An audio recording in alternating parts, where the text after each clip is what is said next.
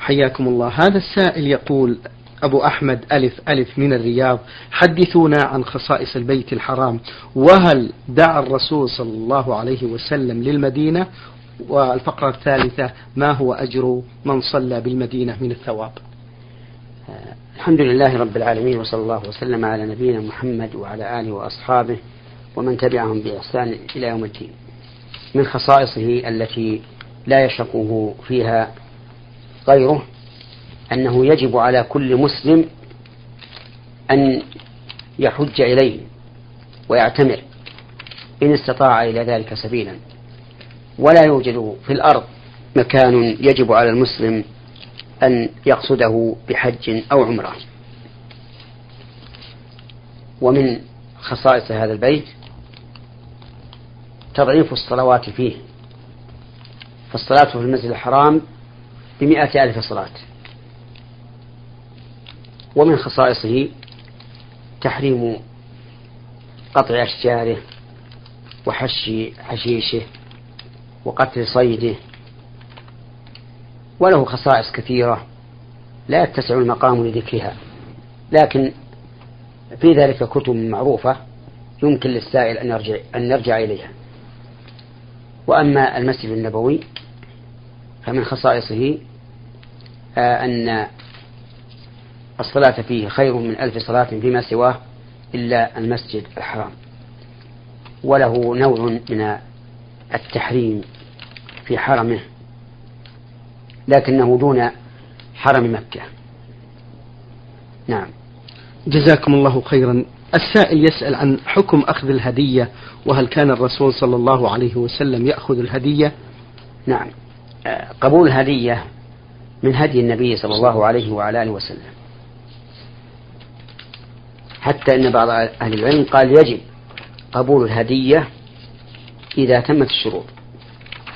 الشروط هي أن لا يكون هذا المهدي ممن عرف بالمنة أي, أي أن لا يكون من المنانين لأن قبول الهدية من, من المنانين تحصل به الأذية. فقد يقوم هذا الشخص الذي أهدى بالكلام بين الناس بأني أهديت إلى فلان كذا وأهديت إليه كذا وما أشبه ذلك. ففي هذه الحال للإنسان مناص في عدم قبول الهدية لئلا يتأذى بمن ذلك الشخص. ومنها أن يكون المهدي ماله حلال. فإن كان ماله حراما فلا حرج على الإنسان أن يرد هديته. اتقاء للمحرم.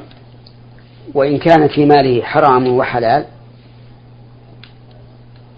فليقبل الهدية ولا حرج عليه. لأن النبي صلى الله عليه وعلى آله وسلم قبل الهدية من اليهود وهم معروفون بأخذ الربا وأكل السحت. ثم إنه ينبغي لمن قبل الهدية أن يكافئ المهدي. فقد كان النبي صلى الله عليه وسلم يقبل الهدية ويثيب عليها. وقال ما صنع إليكم معروف فكافئوه.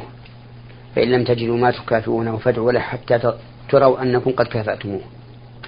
جزاكم الله خيرا. السائل الذي رمز لاسمه بألف ألف يقول هل الوداع في العمرة واجب؟ إذا اعتمر الإنسان وخرج من مكة من حين انتهى من العمرة فلا وداع عليه اكتفاء بالطواف الأول. وأما إن بقي في مكة فإنه لا يخرج حتى يكون آخر عهده بالبيت بالبيت الطواف. ولكن هل الطواف في العمرة واجب أو مستحب؟ الذي نرى أنه واجب وأنه يجب على المرء أن لا يخرج من مكة بعد العمرة إلا بطواف. طواف وداع إذا انتهى من جميع أموره. لأن العمرة تسمى حجا أصغر كما في حديث عمرو بن حزم المشهور الطويل. ولأن النبي صلى الله عليه وعلى آله وسلم قال ليعلى بن أمية اصنع في عمرتك ما أنت صانع في حجك. فيكون الأصل التساوي النسكين الحج والعمرة في الأحكام. إلا ما دل الدليل على اختصاص الحج به كالوقوف والمبيت والرمي. ولأن الطواف أحوط وأبرأ للذمة. وقد قال النبي صلى الله عليه وسلم من اتقى الشبهات فقد استبرأ لدينه وعرضه. والقائلون بعدم الوجوب لا ينكرون أنه مشروع وأن الإنسان يثاب عليه. ويؤجر عليه. نعم. جزاكم الله خيرا. السائل خالد حمد من المنطقة الشرقية يقول ما هو أفضل شيء يعمله المسلم تجاه والديه في حياتهما؟ أفضل شيء يعمله الإنسان لوالديه في حياتهما هو البر الذي أمر الله به. فقال جل وعلا وقضى ربك ألا تعبدوا إلا إياه وبالوالدين إحسانا. والإحسان يختلف. قد يكون بالقول قد يكون بالفعل وقد يكون بالمال ويختلف. المهم أن تفعل بوالديه كل ما يعد إحسانا بحسب ما تقتضيه الحال. نعم. جزاكم الله خيرا. في ثاني أسئلته يقول هل تسقط السنن الرواتب عن المسافر؟ لا يسقط عن المسافر من السنن الرواتب إلا راتبة إلا راتبة الظهر وراتبة المغرب وراتبة العشاء. وما عدا ذلك من النوافل فهو باق على مشروعيته. فالوتر باق على مشروعيته. سنة للمسافر والمقيم. صلاة الليل سنة للمسافر والمقيم. ركعتي الضحى سنة آه، ركعة الضحى سنة للمسافر والمقيم. سنة الفجر سنة للمسافر والمقيم وهلم جرة ثم المسافر بالنسبة لراتبة الظهر وراتبة المغرب وراتبة العشاء لو صلى نفلا لا على أنه راتبة فالمشروعية باقية. لا يقال له لا تفعل. نعم. جزاكم الله خيرا. في آخر أسئلته يسأل عن حكم لقطة الحرم. لقطة الحرم يعني حرم مكة. نعم. كغيرها من من مما يلقط. فتعرف سنة كاملة فإن جاء صاحبها وهي وإلا فهي لمن وجدها. هذا الذي عليه جمهور العلماء فيما نعلم. وقال بعض أهل العلم إن لقطة مكة لا تملك بالالتقاط وأن الواجب عليه على من التقطها أن يعرفها مدى الدهر. لقول النبي صلى الله عليه وسلم لا تحل ساقطتها إلا لمنشد. وهذا الحكم حكم خاص في مكة.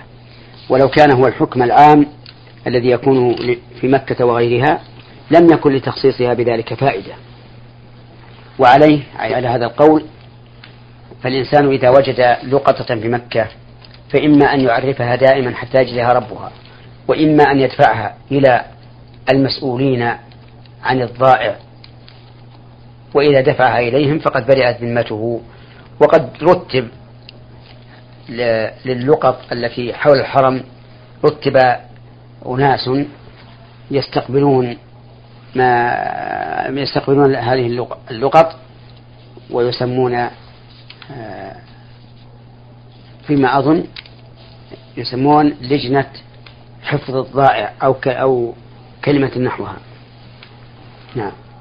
السائل من السودان يقول في هذا السؤال حدثونا عن مذهب أهل السنة والجماعة في الأسماء والصفات التي ذكرت في الكتاب والسنة.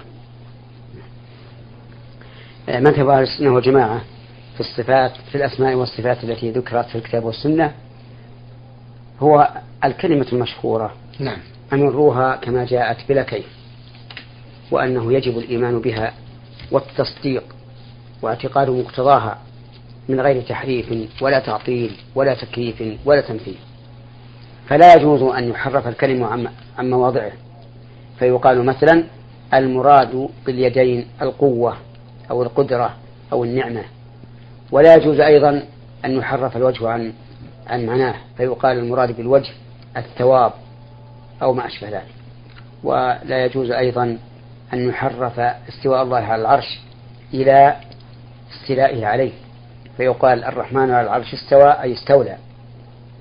ولا يجوز أن يحرف نزول الله إلى السماء الدنيا بنزول أمره أو نزول رحمته أو نزول ملك من ملائكته. ولا يجوز أن يحرف قوله تعالى هل ينظرون إلا أن تأتيهم الملائكة أو يأتي ربك إلى أن المراد إتيان شيء من آياته. ولا يجوز يحرف قول الله تبارك وتعالى تجري بأعيننا إلى أن المراد بذلك أن المراد بذلك علمنا أو ما أشبه ذلك. المهم أن مذهب أهل السنة والجماعة وإبقاء النصوص على ظاهرها اللائق بالله عز وجل كما أنه لا يجوز عندهم التمثيل أي أن تمثل هذه الصفات بصفات المخلوقين. فيقال مثلا إن وجه الله تعالى كوجوهنا أو يده كأيدينا أو عينه كأعيننا أو نزوله كنزولنا أو استواءه كاستوائنا. كل هذا محرم. فطريقتهم ما دل الكتاب والسنة والعقل على أنها حق.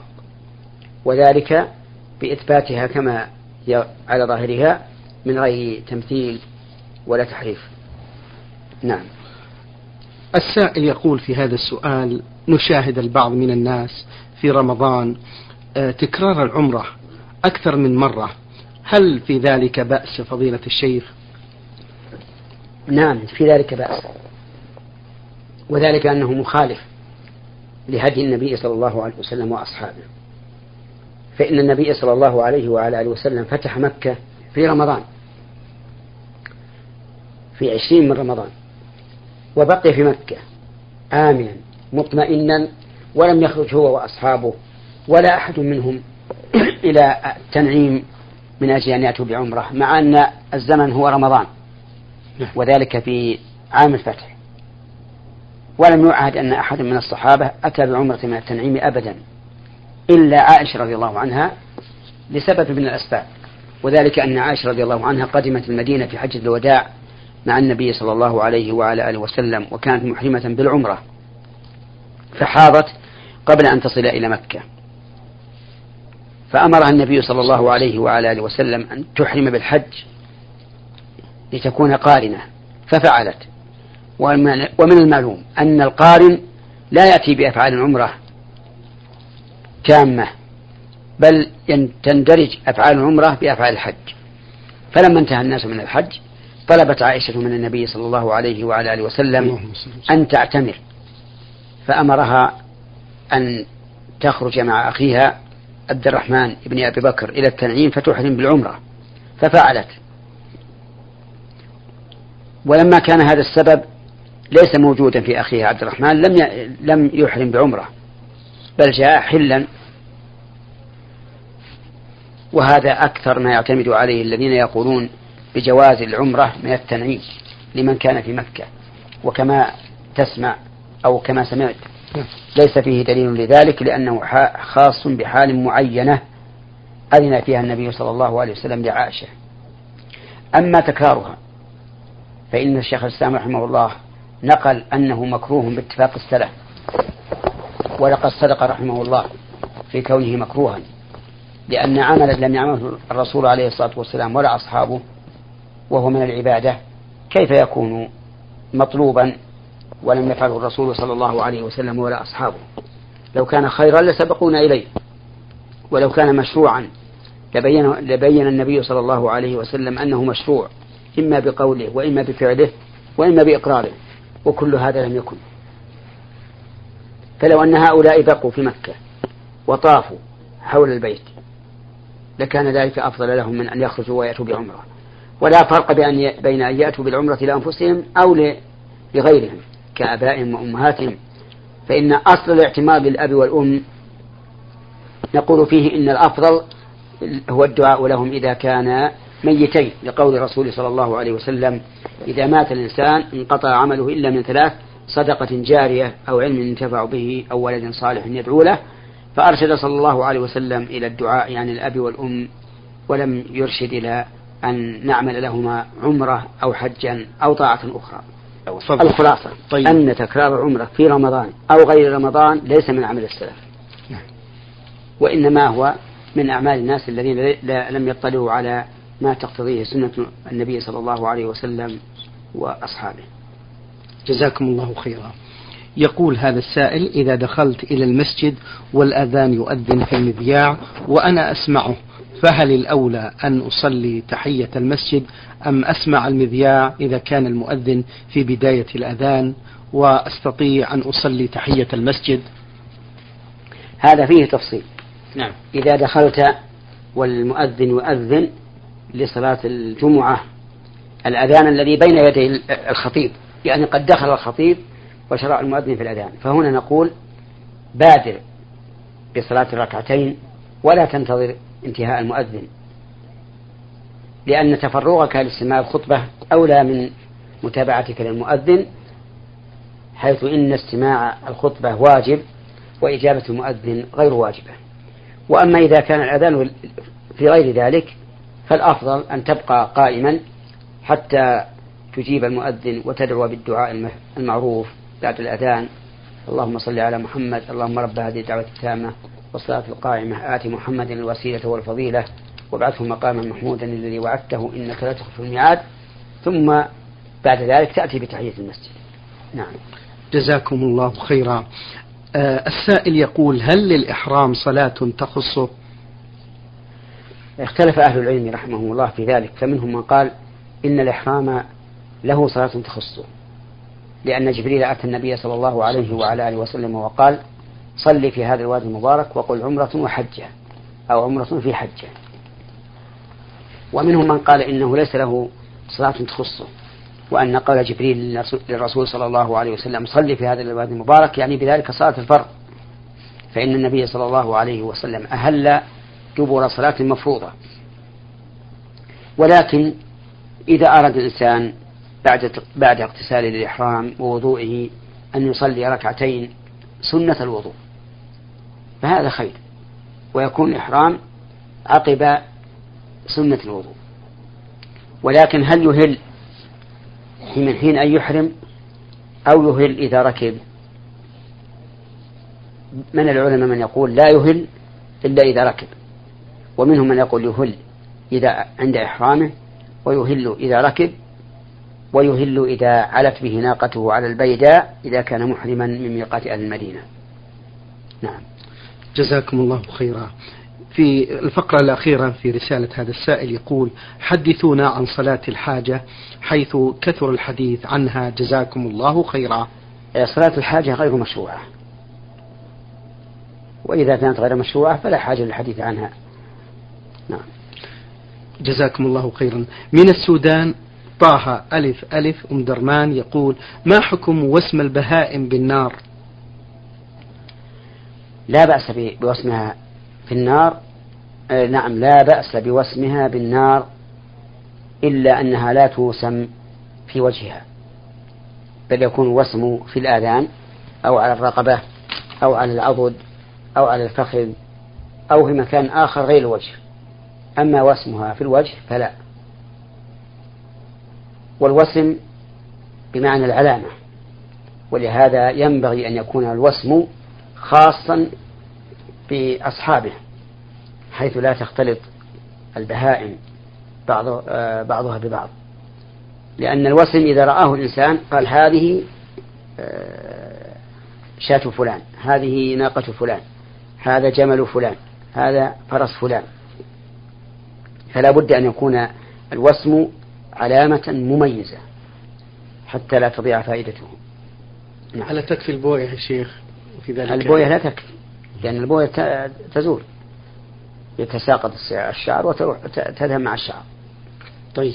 نعم. جزاكم الله خيرا. عين ألف آه السائل من جدة يقول في هذا السؤال صلاة الضحى هل هي صلاة الإشراق؟ وهل تصلى في البيت أم تصلى في المسجد؟ لما جاء في الحديث من جلس بعد الصلاة أي الفجر إلى الإشراق. فكأنما أتى بعمرة تامة تامة وهل يكون ذلك حسب التقويم أم بعده بزمن؟ نعم. صلاة الإشراق وهي التي تصلى بعد أن ترتفع الشمس قيد رمح ومقدار ذلك بالساعة أن يمضي على طلوعها ربع ساعة أو حول ذلك. هذه هي صلاة الإشراق وهي صلاة الضحى أيضا. لأن صلاة الضحى من حين أن ترتفع الشمس قيد رمح إلى قبيل إلى قبيل الزوال وهي في آخر الوقت أفضل منه أفضل منها في أوله. وأما ما أشار إليه في الحديث أن من صلى الفجر في جماعة ثم جلس في مصلاه يذكر الله ثم صلى ركعتين يعني إذا ارتفعت الشمس فهو كما لو أتى بعمرة وحجة تامتين تامتين أو بعمرة تامة تامة فهذا الحديث ضعيف. ضعفه كثير من الحفاظ. ولكن قد ثبت عن النبي صلى الله عليه وسلم في صحيح مسلم أنه كان يبقى في مصلاه في الفجر يعني إذا صلى الفجر حتى تطلع الشمس حسنا وليس فيه ذكر صلاة الركعتين. وخلاصة الجواب أن ركعتي الضحى هما ركعة الإشراق. لكن إن قدمت إن قدمت الركعتين في أول الوقت وهو ما بعد ارتفاع الشمس قيد رمح فهما إشراق وضحى وإن أخرتهما إلى آخر الوقت فهما ضحى وليس وليست بإشراق. أقلها وأكثرها شيخ؟ إيش؟ أقل عدد أما أقلها فركعتان وأما أكثرها فلا حد له يصلي الإنسان نشاطا طيب. جزاكم الله خيرا. عند الرفع من سجود التلاوة البعض من الناس يرفع من السجود ويأخذ المصحف قبل الاعتدال من السجود. فهل الاعتدال فهل الاعتدال من سجود التلاوة واجب؟ وهل يكون مثل الجلسة بين السجدتين بأن يضع كفيه على فخذيه؟ وما رأي فضيلتكم بذلك؟ جزاكم الله خيرا. سجود التلاوة سجود مجرد ليس قبله قيام ولا قعود. ولا بعده قيام ولا قعود. فإذا مر الإنسان بآية التلاوة وهو جالس سجد. واستحب بعض العلماء أن يقوم ثم يسجد. لكن ليس هناك سنة واضحة في هذا الأمر. وعليه فيسجد من جلوس. ويكبر إذا سجد ولا يكبر إذا رفع ولا يسلم. إلا إذا كان سجود التلاوة ضمن سجود الصلاة فهنا يكبر إذا سجد ويكبر إذا رفع لأن الواصفين لصلاة النبي صلى الله عليه وعلى آله وسلم كانوا يقولون إنه يكبر كلما خفض ورفع ولم يستثن من ذلك سجود التلاوة مع أنه كان يسجد سجود التلاوة إذا قرأ آية سجدة في في الصلاة. وبناء على ذلك نقول إن الإنسان إذا انتهى من السجود ورفع جبهته عن الأرض فقد انتهى السجود. فله أن يأخذ المصحف قبل أن يستتم قاعدا نعم. جزاكم الله خيرا. أبو عبد الله من جازان يقول عن جلسة التورك ما حكمها ومتى تفعل؟ وهل تشمل النساء والرجال؟ جلسة التورك سنة في التشهد الأخير. في كل صلاة فيها تشهدان كصلاة المغرب. والعشاء والظهر والعصر. وأما الصلاة التي ليس فيها إلا تشهد واحد فليس فيها تورك بل يفترش. هذا عن حكم التورك أما كونه للرجال والنساء فنعم هو ثابت في حق الرجال وثابت في حق النساء لأن الأصل تساوي النساء والرجال في الأحكام الشرعية إلا بدليل. وليس هناك دليل صحيح يدل على أن المرأة تختلف عن الرجل في هيئات الصلاة بل هي والرجل على حد سواء. نعم. شكر الله لكم فضيلة الشيخ وبارك الله فيكم وفي علمكم ونفع بكم المسلمين. أيها الإخوة المستمعون الكرام أجاب عن أسئلتكم فضيلة الشيخ محمد بن صالح بن عثيمين الأستاذ في كلية الشريعة وأصول الدين في القصيم وخطيب وإمام الجامع الكبير في مدينة عنيزة. شكر